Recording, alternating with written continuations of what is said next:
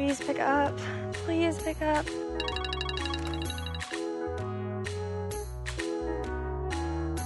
Hello? Beth, oh, thank goodness you answered. Maddie, what's up? I need some help. I just got in a fender bender. I don't know what to do. Oh no. Yeah, I was texting and stopped paying attention, and then I rear ended someone. Oh, hey, well, it's gonna be okay. In fact, I read this verse earlier. Okay, well, what did it say? The Bible says everything happens for a reason. Thanks, Beth. I really appreciate that. Hey, you bet. Glad to help out any way I can. Now, let me know if you need anything, okay? Okay, do you mind texting me that verse real quick? you got it, girl. Sweet. I'll talk to you later. Alrighty. Bye, Maddie. I don't know why you told her that, because that's not in here, and I never said it.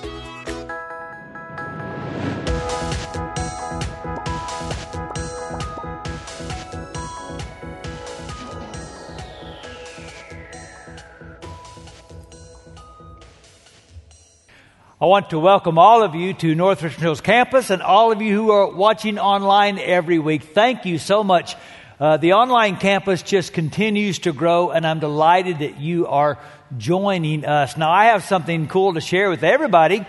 We kind of had an Acts moment at uh, Saturday night service. Uh, group came forward because last week I said it's time for some of you to get baptized, and I could tell by a bag they were holding that someone wanted to get baptized. So I said, Who wants to get baptized? And they said, The whole family does. So last night, we had a whole household come to faith in Christ, the Rodriguezes, and uh, I know you celebrate with me as. Uh, do we have that picture, please? Isn't that cool? So I want to say again if you haven't been baptized, you need to do that. Uh, because Jesus got baptized and Jesus said, go baptize. And those two pretty good reasons. And if you're online and you haven't been baptized, you need to do that. And if you don't know where, then write to us and we'll find a church in your area where you can get baptized because it's very, very important. Also online, uh, you can't get the handouts I give every week for the sermon, but you can download our church app and each week, that outline will be on there. It's very easy to find and use and take notes on. So please join us in that as well as we continue to ask the question what can we learn about what the Bible says by what the Bible does not say? And I've got a lot of feedback to this series, and almost all of it has been positive.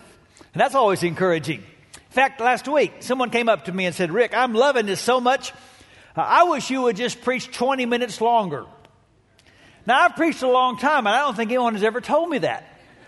And so I got to thinking, what are some phrases that pastors wish they could hear in church just one time? And I came up with some, like, for example, could we pass the offering plate twice sometimes? I've never heard that. Or, hey, it's our turn to sit on the front pew. Nobody ever says that. How about, I love it when we sing songs I've never heard before. or, we need a big change in our church before people get too comfortable.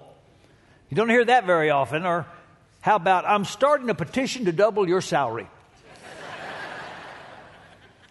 See, there are certain phrases most pastors would love to hear one time at church. But there are also some phrases we wouldn't mind if we never heard again.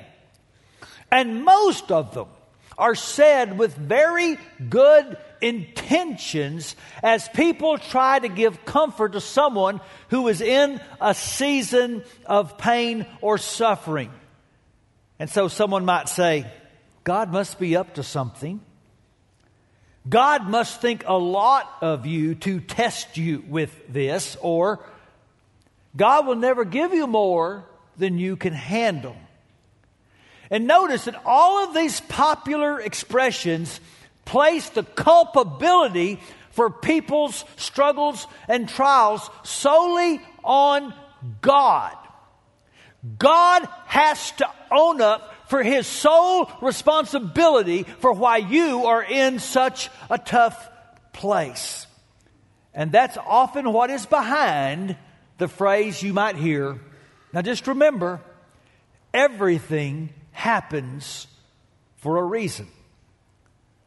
And the subtle assumption is God has a reason that He's putting you through so much difficulty.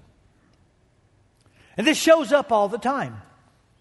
Just last weekend, I read it again. So, if you're an NFL fan or play fantasy football, you've heard the name of Jordy Nelson. He's an all pro receiver for the Green Bay Packers. So, last weekend, in a meaningless preseason game, he falls down, his knee is hurt, finds out he has torn his ACL, and he is out for the entire season. A tremendous blow to the Packers organization. But Glover Quin, a safety for the Detroit Lions, had an interesting interpretation of this sad event. He told the Detroit Free Press, I hate that Jordy got hurt. But in my belief, it was God that meant for Jordy to get hurt.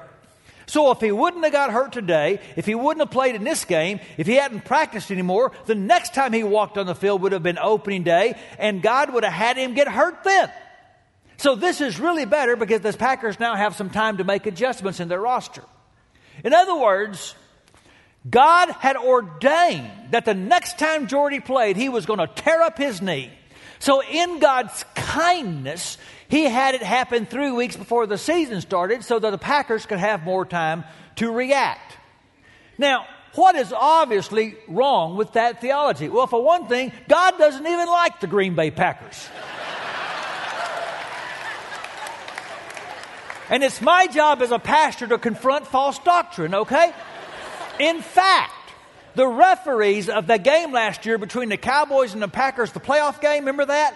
When they stand before God, the first thing they're going to hear is, Dez caught that ball.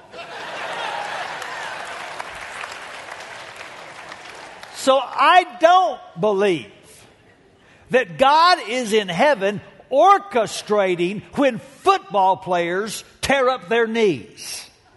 Now, I do believe things happen for a reason. In the sense that God has wired the principle of causality into creation. That's why we have the sciences, because where there is an effect, you can try to deduce a cause. But you better exercise caution when you start attributing cause to explain every effect, and you wind up giving credit to God. And here's the problem because everything does happen for a reason, but the reason isn't always God. Now, I think it's wrong not to give God the honor he is due. But I also think it's wrong to give God credit he is not due and to hold God responsible for something he did not do. So everything happens for a reason, but the reason isn't always God. For example, I could be the reason. Because the Bible says a man is going to reap what he sows. So if you are driving and texting at the same time and you hit another car, God was not the reason you had a wreck. If you party too much and flunk out of school, don't say, well, that was just God's plan.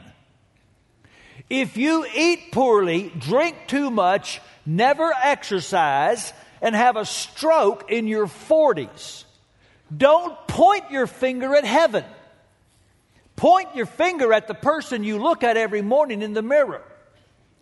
And the reason I'm so adamant about this is because I cannot tell you how many times I've had conversations with people who are suffering the consequences of self inflicted wounds. And they're angry at the church or at God. The Bible even references this in Proverbs. It says, People ruin their lives by their own foolishness and then are angry at the Lord. So, this is why you need to be careful about how you invest yourself emotionally, relationally, financially, and spiritually. Because you will reap what you sow. And if you're going through a real tough time right now, you could be the reason, or others could be the reason. We can be profoundly blessed or wounded by the actions of other people. I remember realizing this in high school. I had a job after school loading trucks. And it had never dawned on me how much I had been blessed by my home until that job. I worked primarily with people who had no understanding of growing up in a house with a mother and a father that stayed together, that went to church, that had strong values, that worked hard, that paid their bills. Most of my coworkers could not imagine such an environment. And I realized I had tremendous advantages in my life I had taken for granted. And the reality is, other people have a huge impact on our lives, for good or for ill.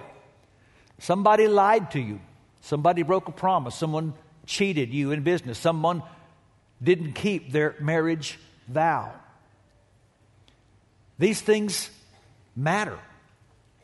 It's one reason why the Bible is so emphatic about love your neighbor and love even your enemy. Because you don't want to be the reason something bad came into their life. You want to be the reason something good came. Because other people have a tremendous influence on our lives. And then, and we just have to talk about this, and I know uh, it's a little strange to some of you, but the Bible says when bad things happen, Satan could be the reason. And I know some people can take this too far, but the reality is Jesus believed in a real devil who did real things in the real world.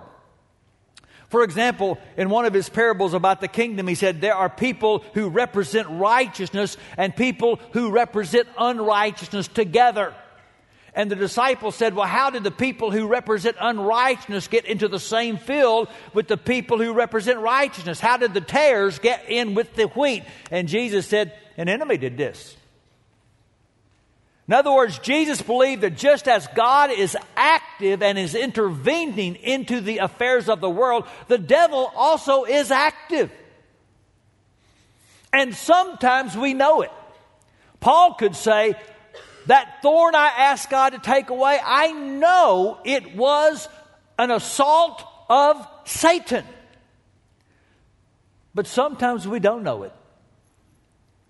And so, in the book of Job, that we'll talk about in a moment, that righteous man went through extreme suffering.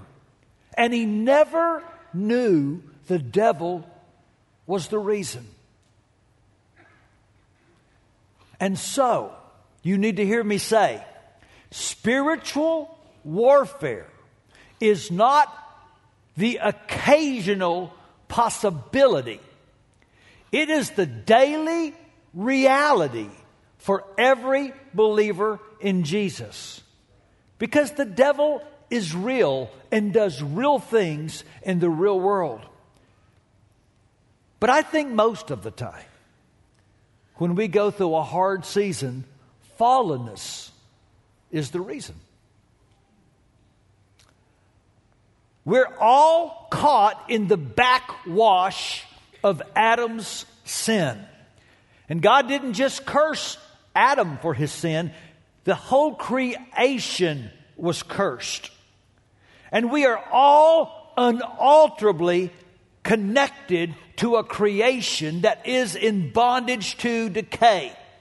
The world that is, is not the world that was. And the frustration with the world that is, is universal. And I mean that literally. The universe is frustrated. Paul helps us here in Romans 8. He says, against its will, all creation was subjected to God's curse. Now, this is why you have tornadoes and tsunamis and famines and cancers. The creation is broken. All creation has been groaning, as in the pains of childbirth, right up to the present time. To paraphrase Elvis, Paul would say there's a whole lot of aching going on. And we're misguided in expecting it to be any other way. It's wrong to be angry and say, well, life's just not fair. Life doesn't promise to be fair because this creation is in decay. And the world that is, is not the world God made. Now, I cannot let God totally off the hook. Because even though He may not be the primary reason you're going through what you're dealing with right now, it is true. He's on the throne, and He chose not to intervene and stop it. And so God didn't cause the cancer, but He didn't choose to heal it either. God didn't ordain that that drunk man would get behind the wheel and hit your friend.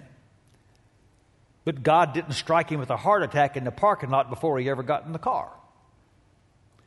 And so, one of the things we wrestle with is the intention and the activity and the non activity of God in a world that is filled with so much evil. But we've got to be careful here. This is where the book of Job helps us. Many think the book of Job is about the problem of suffering. I don't. I think it's about the problem of faith in a world that is full of suffering.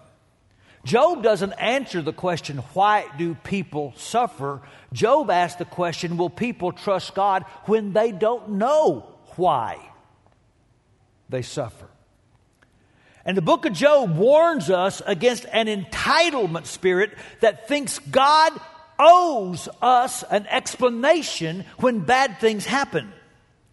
And you get to the end of that book, and it's pretty clear God does not have to exercise his sovereignty in a way that makes sense to us. We're the ones in need of justification, not God. And by the way, for what it's worth, my over 30 years of being a pastor has taught me that reason is overrated. Enlightenment is not going to bring you all the relief you think it would. The child in college that finds out his parents are divorcing, do you think that will hurt him less if he knows why than the child who finds out his parents are splitting up and doesn't know why? The mother that loses a child. Do you think if she knows why it happened, it will hurt less than if she never understands why? Reason is so overrated. And at some level, it can even become idolatrous. Because anytime you say, I need this as much or more than God, you're getting in the realm of idolatry. The Bible is asking if we will trust God when there doesn't seem to be a reason. And that kind of trust doesn't come from trying to connect the dots. It comes from connecting our pain to God's heart. We connect what we don't know, what we can't know, what we might never know, to what we absolutely do know about God. And again, Brother Paul helps us. He says, We know, not we speculate, not we guess, not we surmise, but we know that in all things, God works not just for His own glory, He works for the good of those who love Him. So when you're dealing with a season of suffering and you don't know why, I want to suggest instead of searching for a reason, focus on where God is at work.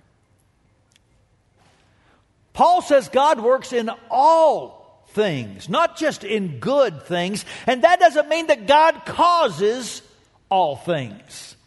It means no thing can cause God to stop working for your good. Because understand, things don't work out for good on their own. Remember, this world is broken. And if anything works out for good, you can know that God was at work. Think about the very first picture of God in the Bible. It says the world was empty and formless. The Hebrew words are tohu and bohu. And then God spoke, and good began to show up. Now, somebody needs to come up with a bumper sticker. Tohu bohu happens. because it still does. And God still speaks and God still works. And order and design and beauty and good start to come out of what was chaos. He doesn't cause chaos, He brings good out of it. He brought our salvation out of the most evil act in history. And sometimes we can see God at work, and it helps us cope. Some of you know that early in our marriage, Jamie and I struggled through several years of infertility, and it was really hard. But we could see God at work at work in the friends and the mentors who gave us counsel and encouragement, at work preparing us to be better parents as we waited. At work in the two precious babies that came into our lives we would have never known and now cannot imagine not knowing. At work in shaping, especially Jamie, to be now a wise counselor to young women going through the same pain. And you've had the same experience, and you can look in a tragedy and you can see almost immediately God was at work and it helped you cope. But there are those times where you can't see God. And you just have to struggle to believe He's still at work. Some of you have seen the Sistine Chapel. It took Michelangelo over five years to paint it. And in the process, early on, he received a lot of criticism of people who said, We don't understand what you're trying to do. And he said, In the first place, I'm not obligated to tell you my vision. In the second place, if I tried to explain it, you still wouldn't be able to understand it. I need you to support me and help me and when it is complete, then you'll understand. And 500 years later, we still realize he was right. Trusting God doesn't mean it's wrong to groan. It's wrong to gripe, but sometimes you just need to groan. Decay stinks. And God gives us permission to acknowledge the stinkiness of life. Faith doesn't mean pretending that bad things are really good things. Faith means trusting that a good God will work for our good today and He will make all things right someday. Because God hasn't promised immunity. God has promised eternity. So again, Paul says, I consider that our present sufferings are not worth comparing with the glory that will be revealed in us. For in this hope we were saved. Christians aren't different because we don't have trials. because tohu bohu doesn't come into our lives. We're not different because our problems are smaller. We're different because our hope is bigger. And hope gives us a strength and an endurance that reasons never could. Because you see, we do have a reason.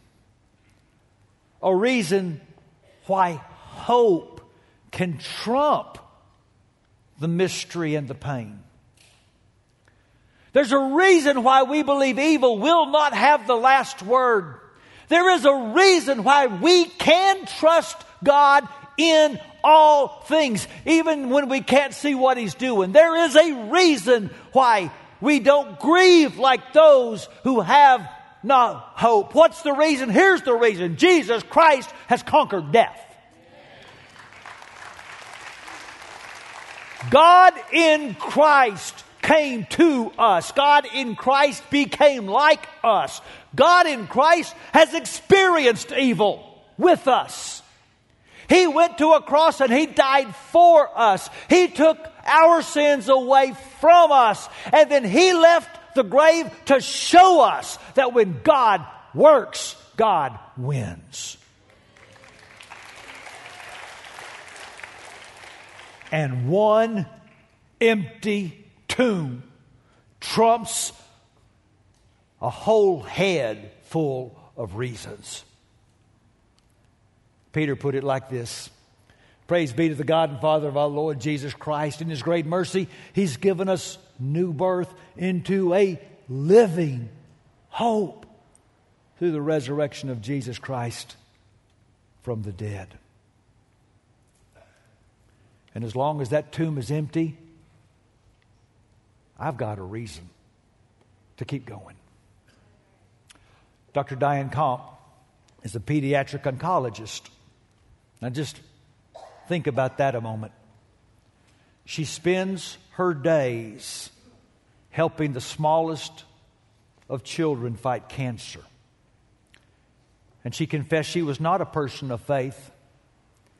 But in her book, A Window to Heaven, she describes her journey to becoming a believer. And what prompted it was watching how people going through the worst hell imaginable could cope.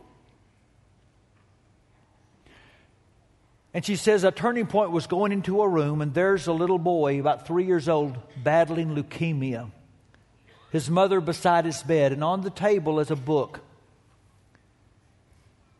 Is the resurrection of Jesus Christ relevant today?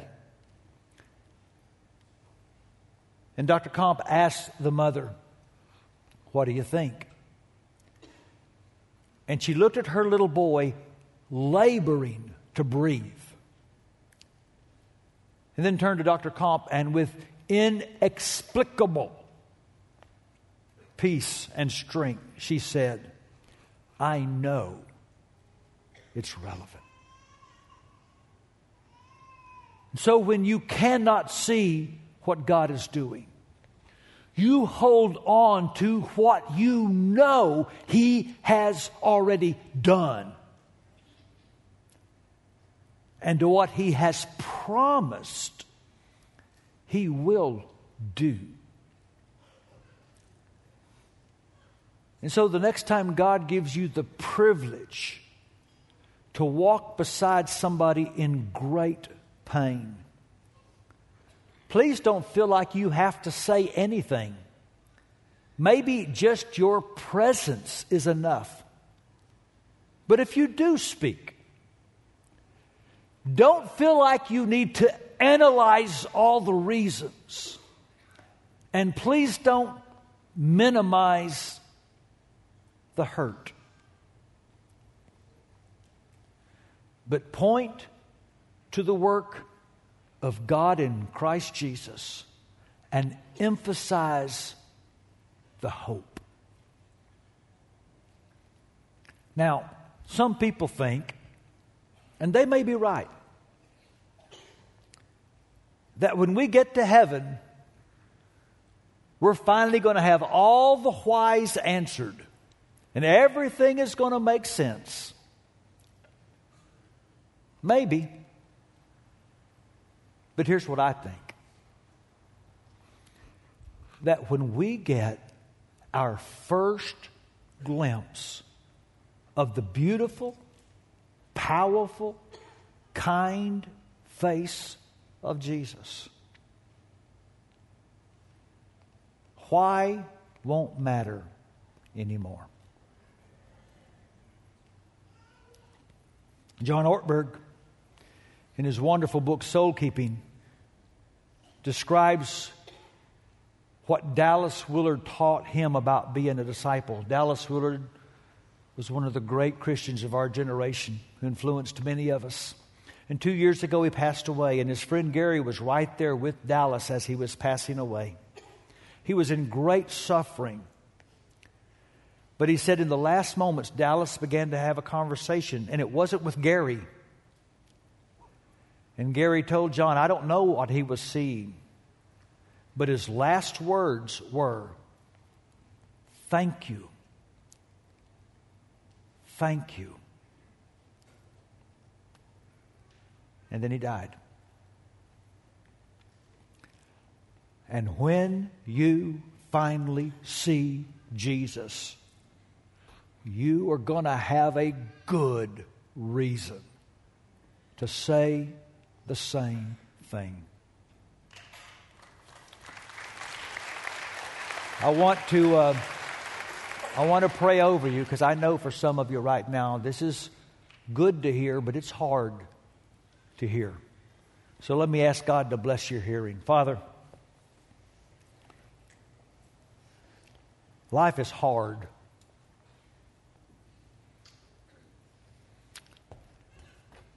And we want to believe and see what you're doing and how you're working, but we also want to be a witness of faith when we can't see. So please help us. This world needs a witness, God. It needs a witness of a people that live with strength and grace and beauty even when they don't have all the reasons and the answers. Help us to be that people. Give us right now, through your Holy Spirit, a reminder that the tomb is empty, that the death has been defeated, that Jesus is coming again there will be no more pain. There will be no more crying. There will be no more suffering. He will make it all right. And when we can't see anything else, help us to see Jesus for his sake. Amen. Could I ask you all to stand? Upstairs and downstairs, if you're one of our prayer uh, leaders, would you take your place? We're going to offer you the gift of prayer. We'll cry with you, we'll hold you and hug you, we'll counsel you, we'll help you get baptized. We'll do whatever God's tugging on your heart to do today for Jesus' sake as we worship the one that we will see soon.